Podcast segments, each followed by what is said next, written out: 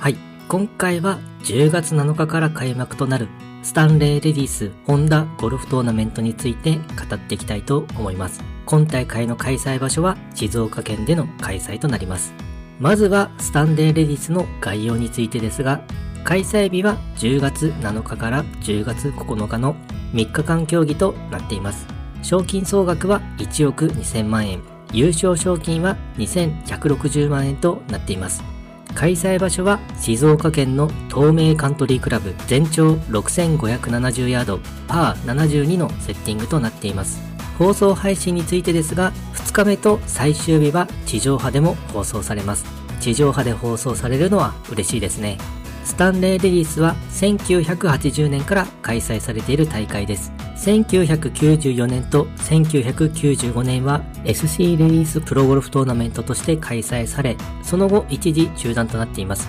2003年に再開され、今季2022年から特別協賛にホンダ技研工業が加わり、スタンレーレディースホンダゴルフトーナメントと名称が変更されています。開催場所となる東名カントリークラブは静岡県にあり、1968年に開場しているゴルフ場です。雄大な富士の裾野を生かした27ホールの丘陵コースとなっています。アップダウンは緩やかで広いフェアウェイは伸び伸びとしたプレーを堪能できます。今大会ではアウトに裾野コース、インに桃園コースが使用されます。最終18番ホールは距離のあるパー5、打ち上げの3打目をフェアウェイからしっかり打てるようなコースマネジメントが鍵になりそうです。各選手がどのようにプレーをするのか楽しみですね。ディフェンディングチャンピオンは渋野日向子選手となります。通算10アンダーでの優勝でした。最終日トップを2打差で追う展開となったのですが、4アンダーのスコアでトップに追いつきます。優勝は4人でのプレーオフという展開となりました。1ホール目で1人が脱落し、3名で臨んだ2ホール目、渋野日向子選手がただ1人となるバーディーを取って優勝となりました。1年11ヶ月ぶりの優勝、そして亡き恩人に捧げる復活優勝ということもあり、涙の優勝ということになりました。今季ディフェンディングチャンピオンとして迎える大会になるのですが、ただ渋野日向子選手は現在アメリカを主戦場としており、すでにメディフィール選手権のエントリーをしているため、今大会は欠場ということになると思います。渋野日向子選手がディフェンディングチャンピオンとして出場しないのは残念ですが、アメリカの大会での活躍を祈っていきたいと思います。続いて、個人的に気になる選手について語っていきたいと思います。前の週の日本女子オープンでは難しいセッティングでなかなかバーディーが取れない試合だったと思いますが、今大会ではまたスコアの伸ばし合いになってくるのかなと思ったりしているので、今回はバーディーの年間獲得数が多い選手に注目してみたいと思います。バーディーの年間獲得数が多い、つまり攻撃力の高い選手と言えるのではないかと思います。まずは吉田優利選手。前の週の日本女子オープンでは優勝争いに絡んでいきましたが、惜しくも3位という結果になりました。今季トップ10入りが15回となっています。そのうち2位が5回と、あと一歩で優勝をつかめない場面が多いのが印象的です。今季はまだ優勝がなく、シルバーコレクターと言われつつありますね。もちろん全然不名誉なことではなく、2位という成績をこれだけ多く出してるのはすごいことです。ただ、優勝と2位では大きな差があるのも事実です。シルバーコレクターを返上すべく今季どこかで優勝していってほしいですよね。スタッツとしては平均飛距離が36位、フェアウェイキープ率が29位、パーオン率が19位、リカバリー率が4位、パーオン時の平均パット数が5位と非常にバランスが良いです。特にカップ周りに近づくにつれスタッツが良くなっているのが素晴らしいかなというふうに思います。そしてバーディー獲得数は352個とダントツの1位です。攻めるゴルフでちゃんと結果を出せる攻撃力の高い選手ですね。あとは勝負どころでボギーを抑えて攻め切ることができれば優勝は目前だと思います。今大会で優勝するシーンを見ていきたいですね。そして稲見萌寧選手。ニトリレディースで優勝した後、あまり成績がパッとしない感じが続いていますね。ダンロップ女子オープンでは4月以来の予選落ちなどがありました。スタッツとしては平均飛距離が29位、フェアウェイキープ率が27位、パーオン率が1位、リカバリー率が9位、パーオン時の平均パット数が13位と素晴らしい成績となっています。意外とパット数の成績が突出していないなという印象がありますね。パットが良くなればさらに活躍しそうな感じです。バーディー獲得数は327個で2位タイとなっています。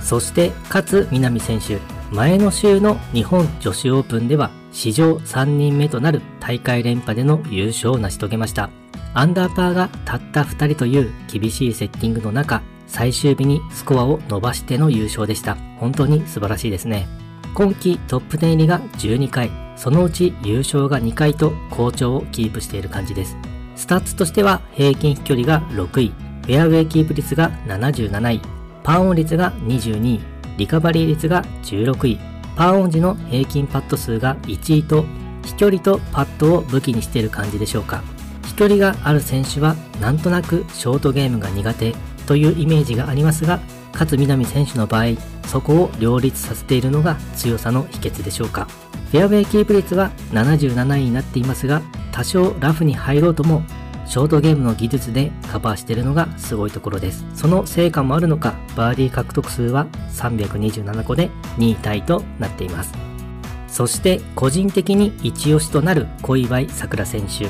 前の週の日本女子オープンでは久々にトップ10内の7位という成績で終えました。今季トップ10入りが12回、そのうち優勝が1回となっています。最近はなかなか上位の成績を出せていない感じで、ショットやパットの課題もあるのかなという印象でしたが、日本女子オープンの厳しいセッティングの中で7位という成績を出せているので、調子も上向きになってきているのかもしれません。日本女子オープンの試合中には24歳、もうこんな年かと思う時もある。ラウンド後の疲労だったり、傷の治りが遅かったり、というコメントで周囲を笑わせていたようです。確かにここ最近では10代の選手の活躍が目立ってきているので、そう感じてしまうのも少しわかる気もします。スタッツとしては平均飛距離が18位、フェアウェイキープ率が45位、パンオ率が4位、リカバリー率が21位、パーオン時の平均パット数が17位とバランスが良い感じです。バーディー獲得数は323個で4位となっています。今大会でも上位を目指して頑張っててほしいですね。